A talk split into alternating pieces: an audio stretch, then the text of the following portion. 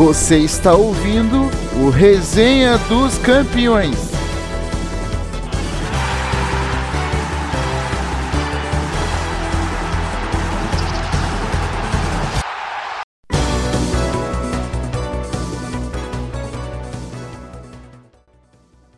Fala galera, aqui vai começando mais um Resenha dos Campeões. Comigo estão eles, Bruno Leal. Fala aí galera, tudo certo? Luan Gomes. Muito bom dia, boa tarde, boa noite aos meus colegas de bancada e a todos que estão ouvindo. E eu sou Leonardo Machado. Bom, nesse podcast vamos falar sobre clube empresa, o modelo de organização dos clubes de futebol como empresas já é comum em diversas ligas da Europa, como Premier League, La Liga, Campeonato Alemão e o Campeonato Italiano. Mas será que essa forma de organização é o ideal? O modelo de clube-empresa deveria ser adotado no Brasil? Bom, antes de discutirmos todas essas questões, vamos passar pela história. Como surgiram os clubes-empresas e como leis regulamentaram essa formação, Bruno? É isso aí. É... Então, primeiro contextualizando, acho que é importante a gente dizer que no, no berço do futebol, né, na Inglaterra, é, além de ter sido a criadora do futebol, foi quem profissionalizou mais rápido. Né? Então, ainda no final do século XIX, você já tinha é, federação de clubes e jogadores sendo pagos para jogar futebol. Então, já é um passo nesse sentido. E outra particularidade da Inglaterra é que as empresas meio que fundavam os clubes, as empresas locais, né? Eles montavam ali o time, seja entre os operários mesmo, entre funcionários em geral, né, independente, é, e faziam ali seus campeonatos locais. Essas empresas, os clubes de futebol, né, eles, eles montavam por uma atividade social dessas empresas e acabou que conquistaram a comunidade por causa da proximidade ali dos, dos operários com a comunidade local em si. E isso ajudava também a dar popularidade para essas empresas.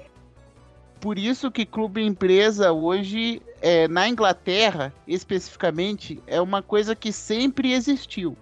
Nunca, ou melhor, até os anos 80, não tinha ideia do lucro, né? É, tinha até um limite entre 1900 e 1960 de quanto os clubes poderiam gastar com futebol, né? Afinal de contas, a maioria pertencia ou tinha ligações com empresas, né? Então não poderia estourar o orçamento das empresas com futebol.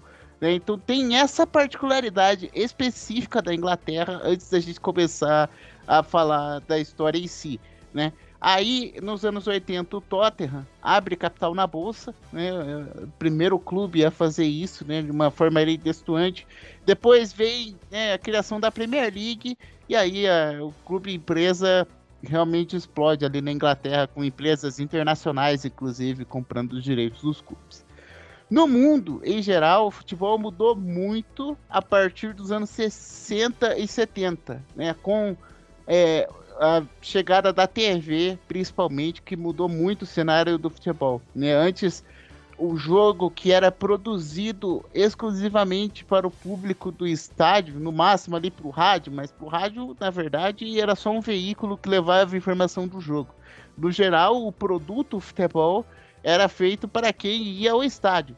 Com a televisão, as pessoas né, passam a poder é, acessar o futebol de casa, né? Então o futebol alcança um público ainda maior, principalmente entre a, classe média. E a televisão, ela tem um potencial muito grande é, de, ating de atingimento do público. E isso, claro, chamou a atenção das empresas, dos publicitários em geral. Então, depois das Copas de 1966 e 1970, as primeiras que né, foram televisionadas massivamente, né, digamos assim, é, a relação do futebol com as mídias mudou muito. E como a TV tem esse alcance muito grande e isso para as empresas é muito positivo, é, aumentaram as receitas dos veículos que repassaram todo esse dinheiro para os clubes. Então agora os clubes tinham muito mais dinheiro entrando em caixa. E isso significa que o, eles tinham mais dinheiro para pagar para os jogadores. Então os salários dos jogadores foram inflacionados, assim como a renda dos clubes, assim como os valores de transação entre os clubes, etc. E nesse processo todo, com muito mais dinheiro girando, os clubes passam a entrar em dívidas. Né? É, dívidas com o governo, dívidas até com empresas, enfim. É, a, o, o, endividamento passa a ser maior, porque esses clubes que oficialmente são, é, na maioria, na verdade, em todos os países, como sociedades civis, mesmo na Inglaterra, é, com a questão ali das empresas, né, tinha muito ali de, de modelo societário. É, é, são pessoas apaixonadas pelos clubes, mas não tinham, né, não tem, não tinham tanta capacidade de gerir um volume tão grande de dinheiro, né, de, de administrar todo esse dinheiro que entrava no futebol. Então as dívidas cresciam cada vez mais e os clubes passavam a recorrer, inclusive, a métodos ilegais, né, negócios com a máfia, é, com o tráfico de drogas na Colômbia, é, até aqui no Brasil, com o jogo do bicho, né, o Bangu, o famoso Bangu de 1985, tinha ligação é, com o jogo do bicho. Né, o presidente do Bangu tinha essa ligação. Né, é, o dinheiro passa a vir de crime organizado para é, bancar o futebol. Então, os governos vendo isso e vendo também que tinha muita grana a receber de todas essas agremiações de futebol é, passam a querer controlar a atividade. E aí, na Itália, né, no momento em que alguns clubes eram estavam afundados em dívidas e tinham problema da máfia, é, surge a primeira lei, digamos assim, um marco inicial é, que obrigava os clubes a se transformarem em empresas. Isso em 1981. É, porém, essa lei ela proibia que o dinheiro é, dos clubes fosse usado para remuneração de dirigentes, sócios, etc. Né? O dinheiro só tinha. Todo o dinheiro que entrava no clube só poderia ser usado dentro do clube para mais investimento em futebol, estrutura e por aí vai.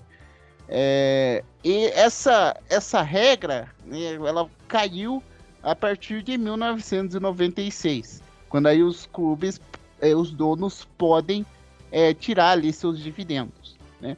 Na Itália, apesar da questão associativa, os clubes já tinham os seus donos, digamos assim, né? Mas houve essa obrigatoriedade do clube agora ter esse modelo empresarial, que também aconteceu na França a partir de 1984. E na França, além da questão de, da não remuneração de donos e dirigentes, os é, 33,7% das ações dos clubes, é, ou seja, é, um terço né, dos clubes, deveria pertencer à, à sociedade civil, né, aos próprios sócios do clube. Apenas é, é, 77%, 77,3% na mão de acionistas de fora, é, é das, do modelo empresarial, enfim. E aí talvez a maior transformação foi na Espanha em 1990 com a Lei de Desportes, né? Na Espanha também a mesma coisa, a questão das dívidas, mas na Espanha a transformação foi grande em que sentido? É, houve um cálculo de todo o patrimônio dos clubes, o patrimônio e quadro associativo foi calculado para que fosse determinado o aporte é, inicial que o clube deveria receber para obrigatoriamente se transformar em empresa. Só poderia não se transformar em empresa aquele clube que conseguisse provar que devia menos do que tinha em caixa. É, para tentar explicar isso de um jeito um pouco mais fácil, não é que não quer dizer que o clube não tinha que ter dívidas. É, a questão é se o, se o clube tinha mais dinheiro do que a, o, o que ele devia, né? Se ele tinha mais do que o valor que ele precisava pagar. E é, nesse caso o clube ele poderia continuar como sociedade civil, né? E não uma sociedade empresarial. Então nesse caso quase todos os clubes se transformaram em empresas, com exceção de Atlético de Bilbao, Barcelona, Real Madrid e Osasuna, que conseguiu é, manter o modelo associativo. Depois teve que virar empresa, mas conseguiu voltar para o modelo associativo novamente. E esses hoje são os únicos quatro clubes na Espanha que mantêm é, o modelo associativo. Né? É, por até incrível que possa parecer. No caso ali do Osasuna e do Atlético e do Barcelona e do Real Madrid, melhor dizendo. É, que é, é, apesar de tudo, né, apesar de toda essa questão deles ainda serem sociedades civis, existe uma gestão bem empresarial ali, mas são sociedades civis do futebol ainda. E essa lei, ela contou com, com alguns probleminhas ali para os clubes se adequarem, né? Várias equipes fecharam é, por não conseguirem ter o dinheiro necessário. Muitos clubes é, se endividaram e tiveram de fechar as portas. Foi uma transição bem dolorida, mas com a obrigatoriedade é, não tinha muita saída para essas equipes de futebol, né? É, então foi uma lei bem abrangente e talvez o marco que o que mais se transformou dentre todos os países e que deu é, é, deu o tom do que seria o futebol, principalmente o futebol europeu dos próximos anos. Né? E a Espanha acabou também sofrendo é, com questão de estrangeiros, né, das contratações, que os clubes perdiam muitos jogadores com o futebol globalizado. Foi um momento difícil, difícil ali no futebol espanhol para todos os clubes.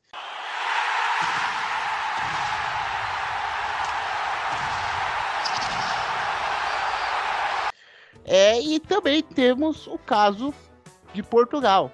É, Portugal que transformou, transformou-se ali, é, é, colocou como possibilidade facultativa e aos poucos foi moldando a lei para a lei para que a partir de 2013 é, os clubes obrigatoriamente tivessem que se tornar empresas, mas tem porém ali que os clubes eles podem é, é, ter as ações majoritárias é, pertencentes a eles, né? é, não só as ações majoritárias, né? O clube ele pode se comprar, por exemplo, todas 100% das ações serem do clube, é, mas o modelo ele precisa ser empresarial. E dessa forma que os grandes de Portugal aceitaram, a lei foi aprovada. Então, então Sporting, Porto e Benfica, eles têm esse modelo, eles são acionistas majoritários, né? Tem a maior parte das ações. É, é, e se eles quiserem, eles podem comprar tudo entendeu? É, mas, é, enfim, daí eles conseguiram os investidores e tudo mais. E por fim, na Europa, temos o caso da Alemanha. E aí sim, é aquele modelo de 50% mais um, que a gente conhece hoje, é que 51% das ações devem pertencer é, à sociedade civil. Ele, houve um forte debate, inclusive, muita participação dos torcedores mesmo dos clubes para que a agremiação não fosse totalmente empresari é, empresarial, né? É, houve muita resistência, né? Porque era algo, é, as associações são algo tradicional da Alemanha, então é, é, acabou que isso eles conseguiram, né? Por meio dessa pressão manter o modelo e que as empresas pudessem entrar, mas eles ainda continuassem é, no comando do clube. As exceções. As exceções são Bayer Leverkusen, é, que a Bayer, a empresa Bayer é dona, e Wolfsburg, que a Volkswagen é dona. Mas esses casos, é, o clube tinha nascido antes e tudo mais, então né, não tinha nem porquê é, é, ser, ser alterada para esse novo modelo, porque ele surgiu a partir de uma empresa, então não, não tinha motivo para ser alterado. E tem o caso do Leipzig, que eles driblaram a lei, a palavra é essa, é, fazendo com que os funcionários da Red Bull fossem acionistas. Então, se os funcionários são acionistas, eles torcem para o Red Bull Leipzig, né? Então, os funcionários sendo acionistas, foi assim que eles driblaram, digamos assim, a lei do clube empresa da Alemanha e há muito debate sobre isso lá até hoje, né? Então, esses são os modelos europeus.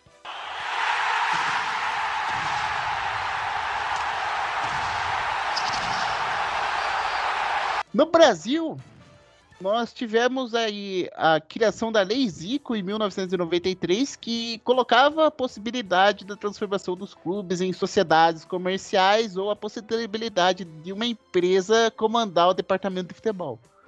É, mas não era obrigatório. É, a, a, lei que obrigava os clubes a empresarializarem aí o futebol foi a Lei Pelé, né, a famosa Lei Pelé de 1998. Mas, é, após aí, as oposições né, a essa ideia, a lei foi alterada e não só passou a ser facultativa novamente a transformação dos clubes em empresas, como também não foi permitido que uma pessoa tivesse mais de dois clubes, né? Fosse dona de mais de dois clubes para evitar aí conflito de interesses e tudo mais. É, e em 2016 surgiu um novo projeto de lei esse, sim, é, não um pouco mais robusto, porque a Lei Pelé também alterou muita coisa, mas no sentido da empresa mesmo, né? É, surgiu a ideia ali da, dos benefícios fiscais, né? Os clubes poderiam ter 50% de desconto dos juros em impostos devidos para o governo. Eles poderiam entrar em recuperação judicial assim que fossem fundados, né? Se transformassem em empresas é, que as empresas normais não podem fazer isso, né? Elas precisam de dois anos em atividade para abrir recuperação judicial. Então, é, houve essa transformação, é, é esse benefício, melhor dizendo, essa proposta de benefício justamente nisso, né? Que os clubes eles poderiam abrir essa recuperação. É, também teve a questão de, de prolongamento aí das dívidas por 20 anos, né? Então os clubes teriam bastante tempo aí para poder quitar essas dívidas. É, é, fim de direitos trabalhistas para jogadores que ganhassem mais de 10 mil reais, né? Então, entre outras coisas, né? Foram vários benefícios é, propostos pelo Eduardo Leite e depois o Pedro Paulo, que também passou a fazer parte é, do projeto. O Eduardo Leite, que era deputado federal em 2016, é, não se reelegeu em 2018, mas o Pedro Paulo assumiu, do DEM, assumiu a pauta em 2019 e continuou tocando esse projeto. É, porém, foi ao mesmo tempo surgia outro projeto de lei que basicamente anulava e impossibilitava a criação dos clubes empresa, ou melhor, a obrigatoriedade disso. Porque todos esses benefícios é, fiscais e tudo mais, só seria dado a quem se convertesse em empresa. É, então isso jogou contra, porque existem ainda alguns clubes com as finanças é, controladas, né? É, é citando alguns casos Fortaleza, o Bahia, o próprio Grêmio Internacional e por aí vai. Agora, é, entre outros. E, e, isso criou um certo mal-estar que esse projeto do Rodrigo Pacheco é, tentou retirar, né? É, e teve outra questão também, que alguns dirigentes historicamente ligados aos clubes e que não, não queriam muito sair do poder, viram nessa possibilidade do clube empresa de tomarem conta definitivamente, porque eles sendo donos, é o clube é propriedade deles, então é, ninguém poderia contestar o que ele fizesse com o clube a partir do momento em que ele fosse o dirigente maior, o dono da propriedade do clube. E é, é, foi notado isso, então, por essas duas razões, o projeto acabou sendo derrubado. E o, os dois projetos, na verdade, foram votados, mas um anulou o outro e acabou que não, não saímos do lugar nesse sentido. Né? Inclusive, muitos clubes fizeram lobby aí, é, Cruzeiro, Botafogo, para que a lei fosse aprovada, mas não, é, não houve muita transformação nesse sentido, apenas citando aí o caso do Brasil, o que, que tivemos de mudança aqui no Brasil. Né? No momento, entre os clubes e empresas principais que nós temos aqui, a gente tem o Cuiabá, né, que nasceu em 2001 e foi comprado em 2009. É, aí tem o Botafogo de Ribeirão Preto e o Bragantino. Né? Tem também o Figueirense, mas o Figueirense é um caso um pouco diferente porque ainda pertencia é, uma parte ao Conselho Administrativo Social, né? não a Elefante lá. Então é um caso um pouco diferente, mas é um caso em que uma empresa também tomou controle ali do clube.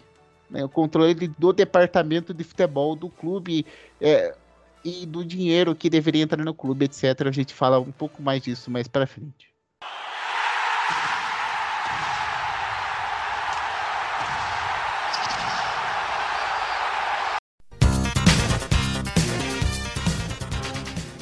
Luan, quais os principais exemplos de clubes e empresas que funcionaram? Pois bem, gente, acho que dá para destacar aqui principalmente o City Football Group, dono do Manchester City, e que também tem, entre aspas, entre muitas aspas, outras filiais aí mundo afora, como o Yokohama Marinos no Japão, o Bolívar na, na Bolívia, o Montevideo City Torque no Uruguai, que talvez seja o principal nome desses aqui na, na América do Sul, mas esse projeto do Manchester City, do City Football Group, melhor dizendo, vem rendendo cada vez mais e mais títulos a nível nacional do, para o Manchester City, com conquistas aí de Premier League, Copa da Liga e Copa da Inglaterra já há alguns anos. E dá para destacar esse daí como talvez o principal projeto e o que mais está se destacando é, esportivamente, até que chegou numa final de Liga dos Campeões aí nessa última temporada em que acompanhamos. E podemos destacar esse daí. Outro é, claro, o da Red Bull e suas filiais, né? Com o Leipzig na Alemanha, o Salzburg na Áustria, onde fica a sede principal da empresa de energéticos, fabricante de energéticos.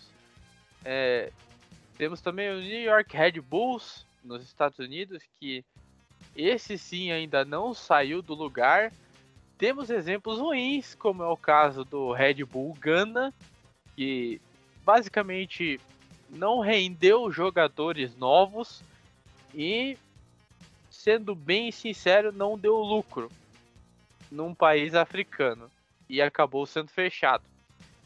E para finalizar, obviamente, a gestão do Red Bull Bragantino aqui no Brasil, que antes era o Red Bull Brasil, que que não saiu do lugar, né? O máximo que conseguiu a nível nacional foi uma vaga na Série D, quarta divisão do Campeonato Brasileiro. Vinha se destacando muitas vezes no Campeonato Paulista, até com batendo aí melhores campanhas das primeiras fases dos últimos campeonatos paulistas e que esse legado foi herdado pelo Red Bull Bragantino após a, a compra da empresa, a, a compra do Bragantino pela empresa de energéticos e até uma declaração do Carlos Chedi, até então presidente do Clube Atlético Bragantino, que se ele não fizesse essa venda, o Bragantino poderia morrer. E ele em declaração, nessa mesma declaração, ele dizia que havia feito uma promessa ao pai dele que dá nome ao estádio do Bragantino, Nabia Bichedi, e que ele jamais deixaria o Bragantino morrer. E foi a alternativa que foi a, a escolhida e que no final das contas deu certo. A Red Bull assumiu a dívida que o Red Bull Bragantino tinha a Red Bull assumiu a dívida que o Bragantino tinha, melhor dizendo, na qual eu não vou saber o valor agora, mas poderemos colocar aí no post lá no nosso nosso blog quando esse episódio sair. E assumindo essa dívida, trouxe o elenco, parte do elenco, uma boa parte do elenco que estava no Red Bull Brasil, para compor o elenco do até então Red Bull Bragantino.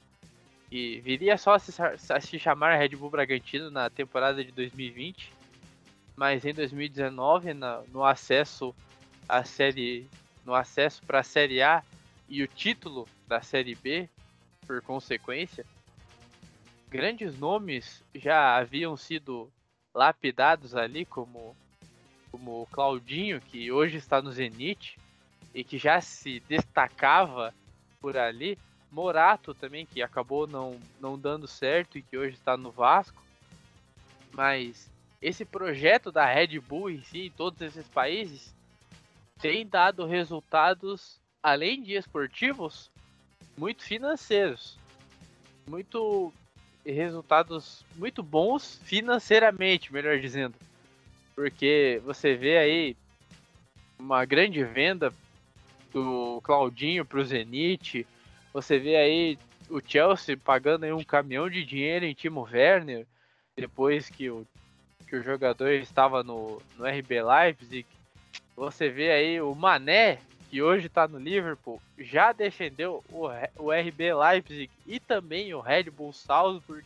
Então, dá para dizer que dentro do que é proposto pela Red Bull e dentro do que o orçamento, o investimento é direcionado, o trabalho vem sendo muito bom e muito coerente, porque temos que separar aqui todos os investimentos, né? Esse investimento que a Red Bull faz no futebol é simplesmente para vender energético, sendo bem sincero, e investir em jogadores formando times competitivos a nível nacional e continental para futuramente poder vender esses jogadores com uma previsão de lucro em cima.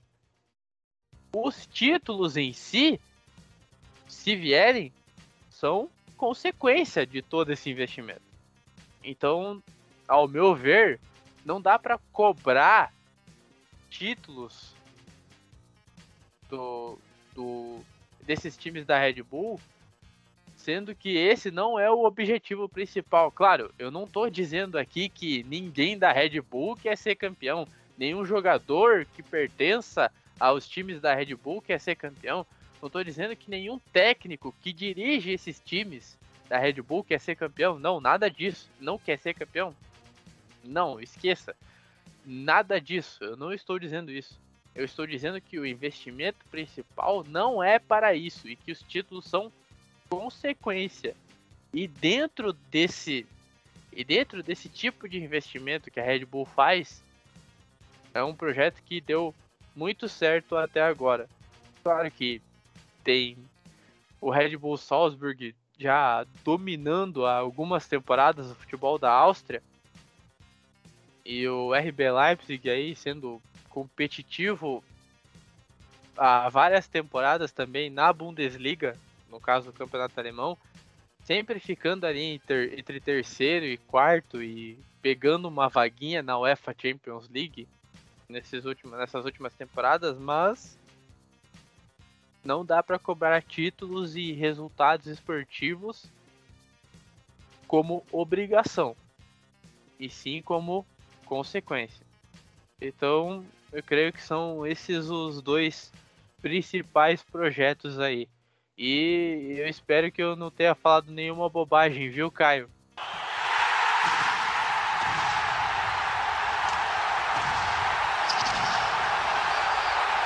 E aí, Brunão, quais clubes e empresas que deram errado? Bom, eu, eu acho que dá para citar dois casos principais. É, o primeiro foi o Málaga, na Espanha. É, o Málaga ele foi comprado em 2010 pelo Abdullah Houthani, algo, algo algo próximo disso, um, um sheik árabe, enfim. Ele comprou o clube e não só prometia investimentos no futebol do Málaga FC, como também investimentos na cidade. Queria criar propriedades, vender, então queria transformar a cidade de Málaga. Ele, na verdade, ele foi para lá com esse objetivo. Não necessariamente para investir no futebol, o investimento no futebol era uma das pernas do negócio dele. É, ele foi e o Málaga contratou diversos jogadores, entre eles o Santi Cazorla, contratou também o Van Nistelrooy, o Júlio Batista também foi contratado pelo Málaga, entre outros jogadores de renome que passaram a vestir a camisa do clube. E na temporada 2011-2012, o Málaga chegou em quarto lugar no Campeonato Espanhol e foi para a UEFA Champions League. Então, na temporada 2012-2013, o Málaga jogou a Champions League, estava nas quartas de final contra o Borussia Dortmund, até os 45 minutos do segundo tempo, estava vencendo e indo para a semifinal e o Borussia Dortmund virou o jogo na sequência. É, e aí o Málaga foi eliminado e, enfim, né, depois tivemos aí a decisão entre o Bayern e o Borussia. É, mas seguindo na, na história do Málaga, é, ainda antes dessa final da Champions League, dessa final não, dessas quartas de final de Champions League, o clube já havia se, é, sofrido uma sanção da UEFA que proibia é, a, a, equipe de jogar a próxima temporada de qualquer competição europeia que fosse, porque não estava dentro do fair play financeiro da UEFA. Então o Málaga é, acaba sofrendo essa punição.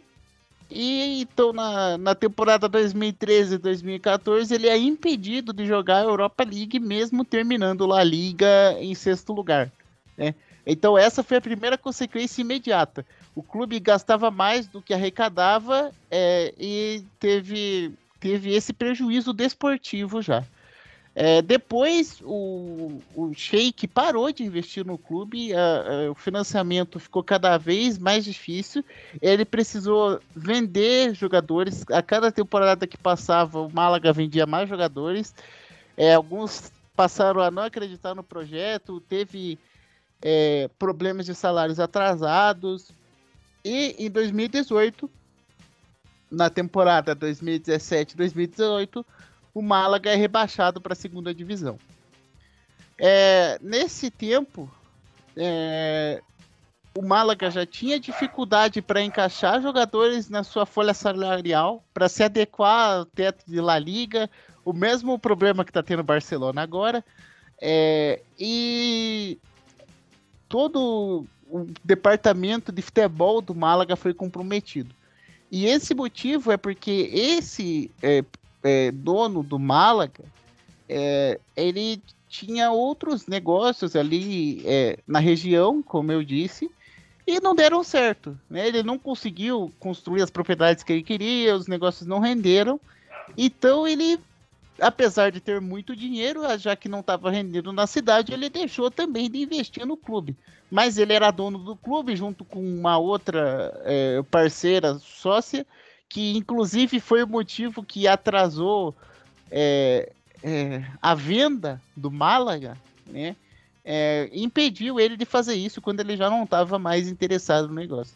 E aí o Málaga passou aí é, é, o tempo na segunda divisão. Então acho que esse é um dos projetos que não deram certo, que parecia que ia voar e parou no chão, né? E temos o caso do Figueirense. É um caso não foi não parecido, na verdade é um caso completamente diferente, mas é um fracasso é, tão impressionante quanto que a ideia era a mesma, investimento para alavancar o clube e aí a, o Figueirense se transformou na Figueirense Limitada, né? É, e 95% das ações dessa Figueirense Limitada foram passadas para a Elefante, que é a empresa Elefante SA, que é a empresa que começou a comandar especificamente as finanças do clube.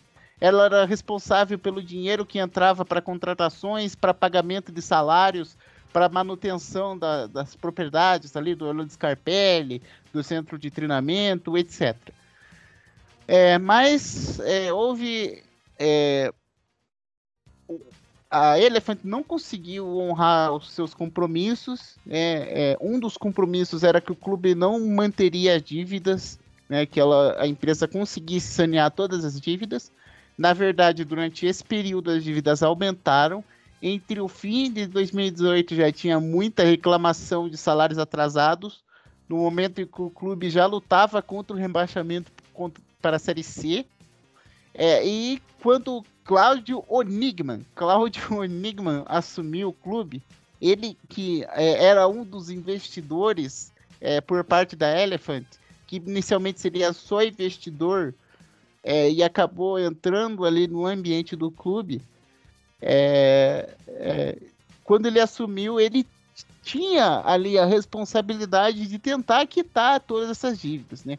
E na presidência veio a pior fase. É, o Figueirense chegou a ficar devendo três meses de salários, além de meses de direitos de imagem que é, costumam, na verdade, ser um dinheiro maior do que o do salário, né? então faz parte do salário do jogador. Né? Então, quando o direito de imagem de alguns atletas, principalmente de equipes menores, está atrasado, é um problema sim, é um problema maior do que parece, na verdade. E do Figueirense, cerca, em média, né, 65% do rendimento dos atletas vinha do direito de imagem que não estava sendo pago. E aí teve os casos, né? Aí, categoria de base, sete meses de salários atrasados, entre outros problemas, né? E o, a, a, sinalização disso veio do WO, naquela é, fatídica partida contra o Cuiabá, que os jogadores até foram para o estádio, mas não entraram em campo. Né, que pediam, se não fosse quitado os salários, a renúncia do presidente do Figueirense, que não aconteceu. É, e, enfim, é, é, o Figueirense viveu e ainda vive né, uma situação complicada. É, atualmente está na Série C do Campeonato Brasileiro, caiu é, na temporada passada e é, boa parte disso se deve à gestão financeira da Elephant. Ainda tinha o conselho administrativo, por isso que eu disse que era um caso diferente. É, o Figueirense Futebol Clube pode romper o contrato com a Elephant a qualquer momento, mas o problema é o dinheiro que tem que entrar. Né? É, mesmo é, rompendo, o dinheiro ainda precisa entrar, então o Figueirense ainda precisa resolver essa pendência. Né? São muitas dívidas que o clube tem é, e ele não pode. É, ele precisa continuar pagando os salários ou é, tentando pagar, pelo menos. Além, é claro, de agora, talvez dívidas trabalhistas e tudo mais que deve vir por aí, já está vindo. Né? Então, esse é um caso gravíssimo. É, de, é, aí é um caso um pouco diferente dessas outras empresas, mas de empresas que tomam conta, especificamente nesse caso, do controle financeiro dos clubes.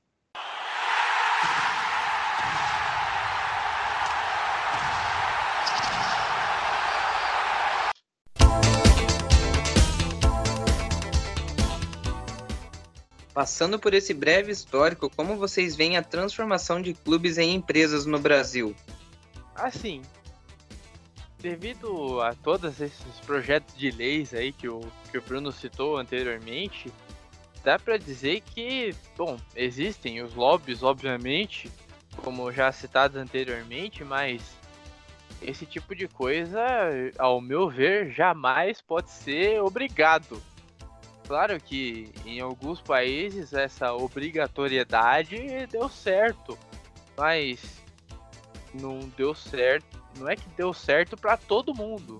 Então não precisa ser obrigado a virar clube empresa todo mundo. E eu não acho que deva, devam existir projetos de lei que é, fomentem esse tipo de coisa. Até porque não importa se você é um clube empresa ou uma sociedade civil, mas o que, o que importa é que o seu time seja competitivo dentro de campo e consiga ter as contas minimamente organizadas. Por exemplo, olha o Flamengo. Tá certo que o Bruno citou aqui casos como Fortaleza, Bahia, mas é, o Ceará até mesmo. Mas esses times tiveram que ficar até mesmo sem divisão em alguns momentos ou cair para divisões inferiores do futebol nacional para poder ajeitar as contas e aí depois se tornarem em times competitivos e que hoje estão na Série A já tem mais ou menos duas ou três temporadas cada um deles. Já o Flamengo ficou um bom tempo com um time ruim, segundo alguns torcedores, é, que, e que conseguiu um título de Copa do Brasil em 2013 que muitos flamenguistas até então não acreditavam. Muito graças a Hernani Brocador, Elias e outros tantos que fizeram parte daquele time. Mas esse Flamengo que joga por música hoje, com jogadores como Bruno Henrique, Gabigol, Arrascaeta, Everton Ribeiro, esse time foi sendo montado muito aos poucos. E as contas do Flamengo, até então, foram sendo organizadas de acordo com o que se tinha. Ou seja, foram montando a, a, diretoria do Flamengo, na gestão do Bandeira de Melo, inclusive, colocou a casa em ordem. Montava times competitivos que, vez ou outra, flertavam com o rebaixamento, que nunca aconteceu, e isso é um mérito, para poder ajeitar as contas. Então, não precisou cair para divisões inferiores para poder ajeitar as contas e fazer esse time que a gente tá acostumado a ver jogar por música, sabe? Desde o, desde a época ali do, do Jorge Jesus e até um pouquinho ali do finalzinho, talvez, do início da era Abel Braga ali, do finalzinho da era Abel Braga, que fez a transição ali pro Jorge Jesus e estamos vendo um time do Flamengo aí bastante competitivo, é, ganhando título atrás de título, decidindo o final de Mundial de Clubes contra o Liverpool novamente e usando esse dinheiro, todo esse dinheiro de premiação, para poder botar a casa em ordem e conseguir lucrar. Antes da pandemia, esse time que jogava por música levava 60, 70 mil pessoas no Maracanã. Então, não precisa ser necessariamente um clube empresa para botar a casa em ordem. Então, esse tipo de coisa jamais deve ser obrigado. Vai quem quer e vai quem acha que precisa. O Red Bull Bragantino tem o time competitivo de hoje muito por conta da gestão Thiago Escuro, que é funcionário da Red Bull da empresa de energéticos. Mas isso porque o Carlos Chedi, como eu disse anteriormente, resolveu vender o Bragantino para a Red Bull. E tudo bem. Ele não foi obrigado a isso. Claro que ele pode ter se sentido obrigado devido à situação financeira do clube. E pela promessa que ele fez pro pai dele. Mas em nenhum momento a lei foi é, impôs essa obrigatoriedade à, à diretoria do Bragantino. E, ao meu ver, isso jamais deve ser imposto a ninguém. E sendo repetitivo novamente, não precisa ser clube empresa para ajeitar as contas. É, eu eu acho que a primeira coisa que a gente precisa considerar é. Primeiro, que futebol é muito difícil você ganhar dinheiro com futebol. Porque o futebol, na verdade, ele, ele é um ambiente de gastos. Você gasta com jogador, você gasta com estádio, você gasta com a enfim, produção de material com um contrato de material esportivo.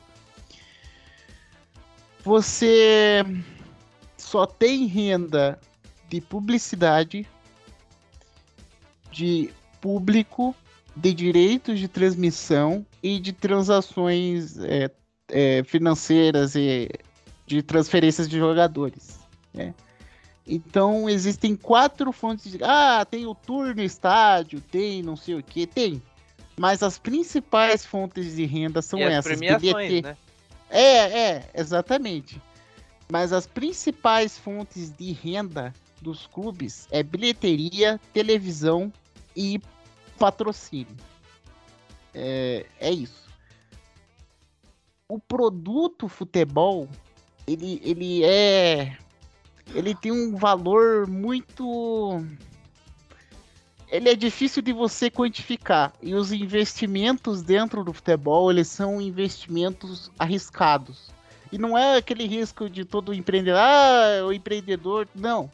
É, é um jogador ele pode muito bem na base, por exemplo, você vai lá, contrata e faz um contrato gigantesco e, e, e aí ele não rende. Quantos clubes grandes já passaram por isso? Independente de empresário, de, de, de sociedade civil, etc, etc. É, então, esse é o primeiro ponto. É, então, por isso que muitos inclusive muitos estadistas, né, o caso do Qatar com o PSG, ali do, dos Emirados Árabes com o Manchester City, eles compram esses clubes, além de vender jogadores, que não é o caso do City, na verdade, mas principalmente por publicidade, porque eles já têm dinheiro, né? Eles já têm dinheiro e eles sabem que o clube de futebol, na verdade, ele é um gasto, né? É, é, é, ele é um. É muito difícil um clube ficar muito acima do que ele do que ele deve, no caso, né? As contas geralmente ou são equilibradas ou estão em déficit. Porque essa é a realidade do futebol, que ela foi construída a partir de sociedades civis. Qual que era o objetivo dessas sociedades civis? Representar algum, enfim, alguma alguma ideia, algum alguma identidade jogando futebol. Eles queriam jogar futebol e queriam ter sua própria identidade. Né? Clubes sociais vêm muito antes do futebol. Né? É, é, clubes em geral, né? de várias atividades. O futebol ajudou a alavancar esses clubes. Né? Então a gente tem isso.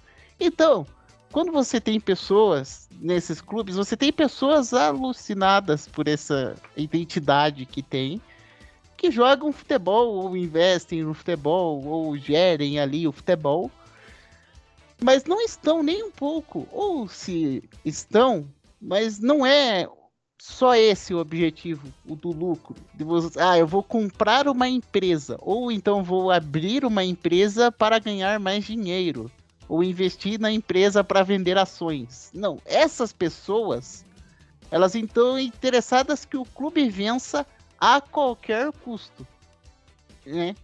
E aí quando você põe uma empresa para trabalhar nisso, você pode tornar o ambiente um pouco mais controlado no sentido da gestão. Então, eu vou é, cuidar para que seu clube continue com, as com a contabilidade certinha, né? É, então, é o caso, na verdade, do que acontece em boa parte dos clubes alemães. Mas o que acontece? Em muitos desses casos, os empresários compraram toda a parcela dos clubes. E aí, em alguns casos, é maravilhoso. Ou em alguns momentos é maravilhoso. Né? Os Glazers, até o último sábado, é, é, que a estreia, que foi a estreia do Cristiano Ronaldo no jogo contra o Newcastle, o dono maior do Manchester United não aparecia em Old Trafford há sete anos. Ele não aparecia porque se aparecesse, ia ser vaiado, ia sofrer muitos protestos. Ele apareceu no momento que foi conveniente para ele. E na verdade ele não precisa aparecer. E a propriedade dele não é contestada porque ele é dono da propriedade Manchester City. Não adianta a torcida protestar, chorar, espernear. O clube é dele, ele faz o que ele quiser com o clube porque ele comprou todo o clube para ele. É um norte-americano que comprou o clube para ele. Ah, beleza, teve a questão dos títulos e tudo mais. Sim, aí é, é, tem os dois lados, né? Como eu disse, tem a questão financeira e tem a questão desportiva e da identidade local, etc. Mas, por exemplo, imagine agora que você torce para o Arsenal. O Arsenal não ganha um título inglês há 18 anos.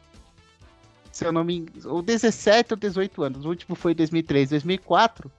Então, é há 17 anos. O torcedor do Arsenal, ele não pode falar assim: vou mudar a história do meu clube, vou me candidatar nas próximas eleições do Arsenal, vou me associar e sei lá, daqui um ano, ou enfim, eu vou ter o direito de me associar ou pelo menos votar em alguém que eu acredito que possa mudar a história do clube e que compartilhe a da história do clube comigo. É não, ele não pode fazer isso, porque só existe um dono no Arsenal. E esse dono ele tem 100% do Arsenal. E é, é, esse dono ele faz o que ele quiser com o Arsenal. Então, mesmo que ah, o Arsenal fez uma janela de transferências desastrosa, gastou tanto, não contratou ninguém. Sim, o dono vai falar para ele, e daí? Então, é, existem essas duas faces, né? Uma são dirigentes passionais e outras são dirigentes que não estão ligados necessariamente à história do clube. Existem exceções. Há algum tempo atrás, o dono lá da Spotify era torcedor do Arsenal e especulou-se que ele estava interessado em comprar o clube. Enfim, se ele comprasse, é, ia sendo uma pura atitude de paixão. Mas aí o que, como ele administraria todo o clube a partir daí? E na verdade esse é o problema de outros clubes da Inglaterra, como o Newcastle, por exemplo, que a torcida odeia o dono. É, é, é, e entre outros casos muito complicados, tivemos esse caso do Málaga, por exemplo. Então aqui no Brasil a gente tem esses dois cenários. E a gente tem um problema também que esses clubes, é, mesmo sendo sociedades civis, dão pouca é, possibilidade para que seus torcedores sejam atuantes. Então eles acab acabam estabelecendo muito poder é, nisso.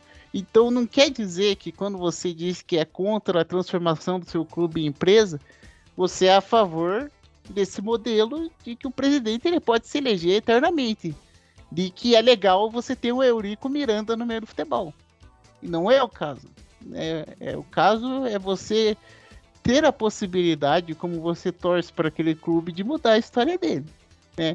Alguns clubes oferecem, a gente falou aí do Bahia, o Bahia oferece, o Vitória também oferece, é, o Grêmio, o Internacional tem um quadro de sócios forte, entre outros. Outros clubes já não têm tanta possibilidade, como é o caso do Cruzeiro. Então, pouquíssimas pessoas tomam decisões no Cruzeiro e algumas dessas decisões foram as parcerias financeiras, essas contratações que envolviam mais o que o clube podia pagar e sem nenhuma contestação ou possibilidade de mudar isso. E nem era clube empresa, né? Então, é, é, existem é, é problemas dos dois lados. O importante disso, é, naquele é, durante o estudo que eu notei, é que você quem diz que o clube tem que virar empresa olha muito com uma visibilidade de mercado. O clube precisa render mais, ser muito, ter um superávit é, muito acima da média, porque ele rende menos do que ele poderia. Mas eu acho que dentro do futebol, o objetivo talvez não seja esse. Né? Então você tem ah, a Red Bull, é sim, a Red Bull, mas é o objetivo da Red Bull é esse, né? Talvez não seja o objetivo do torcedor do Bragantino. É, é, agora, Agora, na verdade, tá tudo certo, né? Porque o Bragantino tá na primeira divisão, tá numa semifinal aí de Copa Sul-Americana. É, enfim, e, e, e, eu não imagino que a Red Bull vai tirar dinheiro do Bragantino nem nada disso. É, então, é, vão ser alguns anos aí de lua de mel entre torcida e Red Bull. Mas é, existe um problema de que a relação entre empresários e clubes se torne exclusivamente empresarial. E eu acho que dentro de um clube de futebol isso não é interessante, porque ele é mais do que uma empresa, como eu disse, você não funda um clube para ganhar dinheiro. O objetivo é outro. Né? Quando você torce pelo clube, você não torce para. É que nem você. Você não vai torcer para Coca-Cola. Vai lá, Coca-Cola, ganha muito dinheiro. É, não é assim que funciona. É, é outra coisa que está em jogo. É, ah, mas é, na, nos Estados Unidos tem essa lógica. Sim, claro, tem essa lógica nos Estados Unidos. E, enfim, mas é outra cultura. Né? Eles veem o esporte de outra forma, é claro, torcem pelos títulos também, mas é, são relações um pouco diferentes. Né? Eu acho que a gente não precisa destruir a forma como a gente vê o esporte para se adequar a um modelo exclusivamente empresarial. O que eu acho? Eu acho que deveria existir um controle, primeiro um controle de de quem vota nesses clubes. E nesse sentido, eu digo assim, é, como funciona a democracia de cada clube, digamos assim. É, e aí, nesse caso, você pode falar, por exemplo, sei lá, alguma lei pode surgir que determine que as eleições sejam parecidas com as eleições de um país para um governo normal, né? Então todo sócio pode votar, por exemplo, que não é o caso de todos os clubes, como eu disse anteriormente. É, é entre outras regras nesse sentido, primeiramente. Segundo, algumas regras para ficar um pouco parecido com a Alemanha. Eu vejo a Alemanha como um exemplo ideal, porque os times alemães estão nas mãos dos torcedores é, entra a empresa, injeta o dinheiro, mas se eles quiserem chutar a empresa para fora do clube, eles chutam. Né? Então, esse é o modelo que, na minha humilde opinião, é o ideal. Né? Porque os clubes eles têm o controle do que eles vão fazer. Se eles né, fizerem um mau negócio, aí o problema é deles. Né? A gente vê aí. É, é, é, diversos exemplos e não só em clubes da Alemanha, né? Enfim, mas o fato é que é, os torcedores têm o poder ali dentro dos clubes, né? É, eles têm o dinheiro e têm uma chance de manter o clube em, é, em algum momento estável. Então você agrada os dois mundos, né? Você traz a visibilidade para a empresa, você traz o dinheiro que a empresa quer, não é um dinheiro que ela poderia ganhar em outro tipo de investimento, mas é um dinheiro que é alto, não é pouco, não é pouca coisa. E melhor ainda, né? É, é aquela coisa do capital social que os clubes ingleses fazem desde que eles existem, né? É, então os empresários passam a ser um pouco mais queridos, digamos assim, pelo público, né? É, e, e, isso pode ser positivo para a marca da empresa como um todo. Né? Então, Allianz Arena, é, a, própria Audi, que chegou a investir tanto no Bayern quanto no, no Ingolstadt, que esses tempos aí chegou a, a subir para a segunda divisão. Tem a Adidas, que investe no Bayern também. São marcas fortes que gostam de ter os seus nomes atrelados a esses grandes clubes.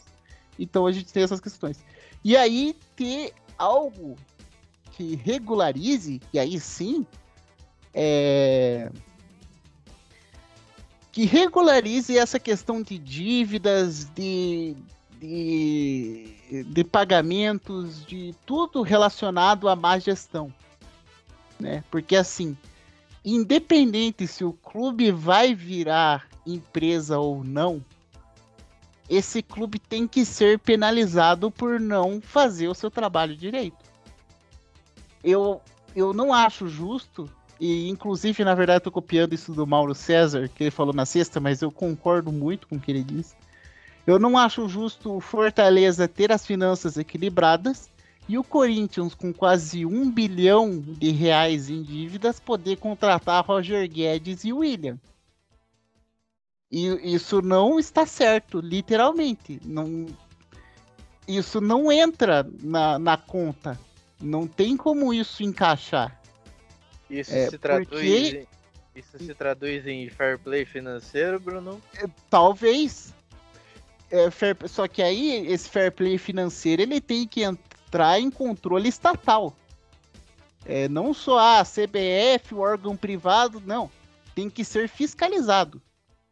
Eu acho que o futebol ele precisa ser um pouco mais regulamentado nesse sentido, para que jogador tenha certeza que vai receber seu salário em dia. Imagine você, é, aí a, é, o normal aqui no Brasil é jogador receber salário atrasado inclusive em primeira divisão. É, e, e, imagine você, é, você numa profissão em que o normal é você ganhar salário atrasado. Vídeo caso Daniel Alves. É, não só. É, exatamente. Tem o caso do Daniel Alves, tem a questão.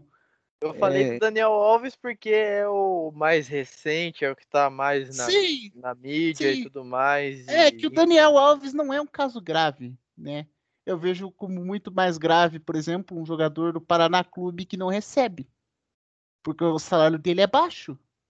Não tem como é, um cara é, ganhar 2 é, mil reais. Eu entendo que a Série C. Não, eu entendo que a Série C e tudo mais, mas, isso, mas existem diversos outros. O Figueirense, por exemplo. Até outro dia estava na Série A. E na Série A já convivia com problemas de atraso de salários. E no Figueirense o salário não é o de Daniel Alves é, na verdade, muito abaixo disso. E será que esse jogador ele pode ficar um mês com salário atrasado? Um mês só. Não estou falando nem de três, não tem condição. E, é esses tem que existir essa sensibilidade. A gente olha, estão ah, atrasando o salário do Flamengo no São Paulo. Claro, é uma vergonha, isso tem que ser cobrado e na verdade é mais cobrado ainda do que os outros clubes, porque são clubes que teoricamente deveriam ter estrutura para pagar, né? Quero ver o caso do Vampeta. Eles fingem que me pagam, eu finjo que eu jogo. Né? É, é, mas, é, mas, mas, esse tipo, mas, esse tipo, de coisa teria que ser feito num processo gradual, correto? Então, primeiro, é, então... primeiro com. Primeiro com a, ao meu ver, de acordo com, com o que você está dizendo, ao meu ver, teria que ser feito primeiro com os clubes de primeira divisão, que por mais que tenham esses problemas, como o Corinthians, que você acabou citando, é, ainda assim teriam mais condições de se adequar a esse tipo de Não, fair play financeiro sim, do sim. que começar lá de baixo e daí você mata o 300 mil clubes de uma vez só porque não, não consegue se encaixar. Não, eu concordo. Aí, sim, é, eu só, é só na questão da citação do exemplo, né? É que o Daniel Alves atrasar um mês de salário para ele, cara, me desculpe, mas não que tá certo, não que esteja certo, não tô dizendo isso, mas, cara, é completamente diferente de você atrasar o salário do Bruno Graça aqui no Paraná Clube, né? Enfim, é, mas de qualquer forma, você tem, tem toda a razão. É, primeiro, os, os, clubes maiores com mais estrutura deveriam se adequar a essa regra. E aí, independente, porque quando o clube ele vira empresa, ele já é obrigado, né? Tem todos os, todos os encargos, ele vai ter que é, bancar. Né? Mas o clube ele precisa sofrer esse, essas punições. Né? É, algum tem que existir esse controle não, não é justo mesmo. Não é justo o Corinthians poder contratar Roger Guedes e o William e o Fortaleza não poder. Não, é. não, tem, não tem cabimento um negócio desse. E é são dois. Que... É meio, Pode falar. É meio, é meio que jogar pro campo, né?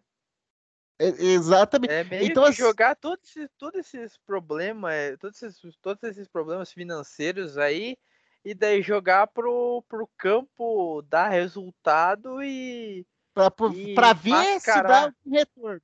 Não, e pra é, ver se é dá como um é o caso Como é o caso do eu... Atlético Mineiro. se dá certo, eu consigo dinheiro, e daí eu consigo vender os caras, e, e daí assim, não, como se isso sempre fosse dar certo.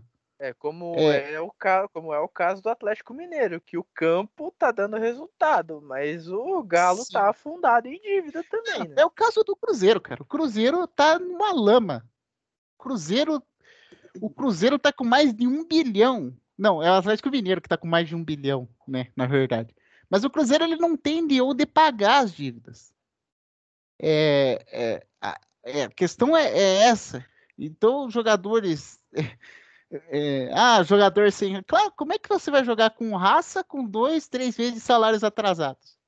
E o clube tendo que pedir Pix na rede social para o torcedor pagar. E isso, cara, é, é, existe o torcedor que quer ajudar, mas quando a direção de um clube chega a esse ponto, é vergonhoso. Você, ah, manda um Pix aí que eu preciso pagar o salário dos jogadores isso é, é uma coisa, assim, gestão independe de sociedade civil ou sociedade empresária. O ponto é esse. Agora, eu acho que numa sociedade civil existe mais chance disso ser mudado. E, e, de, e, de, e de o projeto esportivo ficar à frente do projeto de lucro. Né? É, que em muitos clubes e empresas acontece o contrário. E eu acho que para como a gente vê o futebol aqui no Brasil e até na Europa, mas na Europa esse debate já não entra porque os clubes já se transformaram, já aconteceu, né? Não adianta brigar com a história, mas aqui do Brasil, eu acho que com a relação que a gente tem com o futebol, eu acho que é mais importante esses aspectos, tanto do poder do torcedor, quanto da possibilidade de entrar o gestor e quanto dessa possibilidade do controle de dívidas. Então, é, é, eu acho que para a forma como a gente vê, eu ainda prefiro um modelo em que você possa ter voz dentro do clube que você torce. Você possa se associar e fazer mais do que apenas ir aos jogos. Você pode não querer isso, não tem problema. Não é, não estou falando dessa questão, né, de você, ah, não, agora eu sou obrigado. Não, você pode simplesmente também não querer voltar, mas você ter essa possibilidade é fundamental, é, é fundamental. E, e, enfim, mas no, no caso de investimentos, precisa ter esse controle para que de repente o clube não vira uma propriedade. Aí o clube sendo uma propriedade, é, é, ele deixa é, você deixa de ter não controle, mas que não é o objetivo, na verdade, da torcida ter o controle. Mas aquele clube deixa de te pertencer. É, não no, só no sentido material, mas no sentido é, emocional da coisa mesmo, né? De identidade, como eu falei. Eu acho que isso é grave, na verdade, porque é, o futebol, como diz o outro, é muito mais do que um jogo. Ah, aqui não é, não é o país do futebol, mas quem gosta de futebol tem isso muito enraizado, né? É, então, eu acho que precisa existir esse, é, esse pensamento. Eu acho que as pessoas precisam debater mais isso. O ponto é, é, porque não existe debate. O debate é temos que transformar os clubes em empresas para ontem. É, é a voz única é, não existe debate sobre isso é, na imprensa em geral, enfim, é, entre especialistas do negócio e tudo mais. Eu acho que se olha muito para o mercado e tem que se olhar mesmo, mas é, o futebol ele não só é um mercado diferente, como é muito volátil. Então não tem como você dizer que o investimento que empresa XYZ vai fazer no clube vai dar resultado. Eh, na verdade, há mais chance de dar errado do que de dar certo, porque o futebol é assim. Né? É, você aposta muito em coisas dentro do jogo, principalmente quando você dirige um clube. Né? É, por exemplo, o Barcelona ter contratado o Messi poderia ter sido um erro monumental. Contratou um cara pequenininho que não tinha força nenhuma. É, é, era rápido, era muito habilidoso, mas não tinha corpo de jogador de futebol de jeito nenhum. E o, o dinheiro que teria que gastar com tratamento, etc, etc. A história a gente já conhece. Mas é, esse tipo de risco você não calcula, porque ele poderia ter tido tratamento e não ter tido funcionado. Como foi o caso do Keirson, por exemplo. Ele foi para lá, joelho lesionado, foi um, uma das piores contratações da história do Barcelona. É, é, e listado em jornais, ah, as 10 piores contratações do Barcelona, e 5 piores contratações sempre lá. Não é porque ele jogava mal, é porque o futebol tem dessas coisas. É, então você você depende de algo que não está no seu controle. E esse, isso muito mais do que em outras empresas. E isso é uma coisa que precisa ser mais debatido, na minha opinião. Então eu dou essa. É, é, é isso que eu penso sobre o assunto.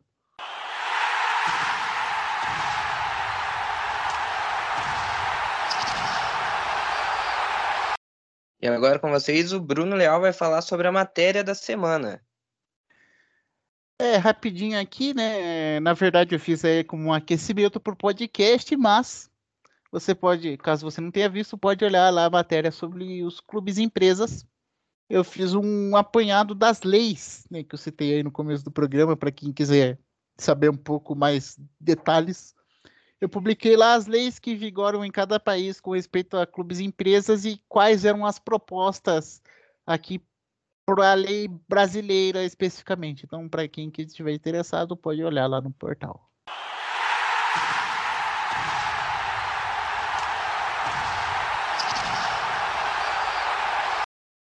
Bom, galera, então vamos chegando ao fim, vamos ficando por aqui. Bruno Leal, Valeu, galera. Um abraço e até a próxima. Daqui duas semanas, viu? É isso aí, Brunão. Lua Gomes. Não esqueça de nos seguir em facebook.com/barra resenha e fox e no Instagram, arroba resenha underline dos underline campeões. E também nas plataformas digitais de áudio como Spotify, Anchor, Google Podcasts Castbox, Amazon Music e Deezer. Forte abraço a todos e até o próximo episódio. É isso aí, Luan. Até a próxima. Um forte abraço.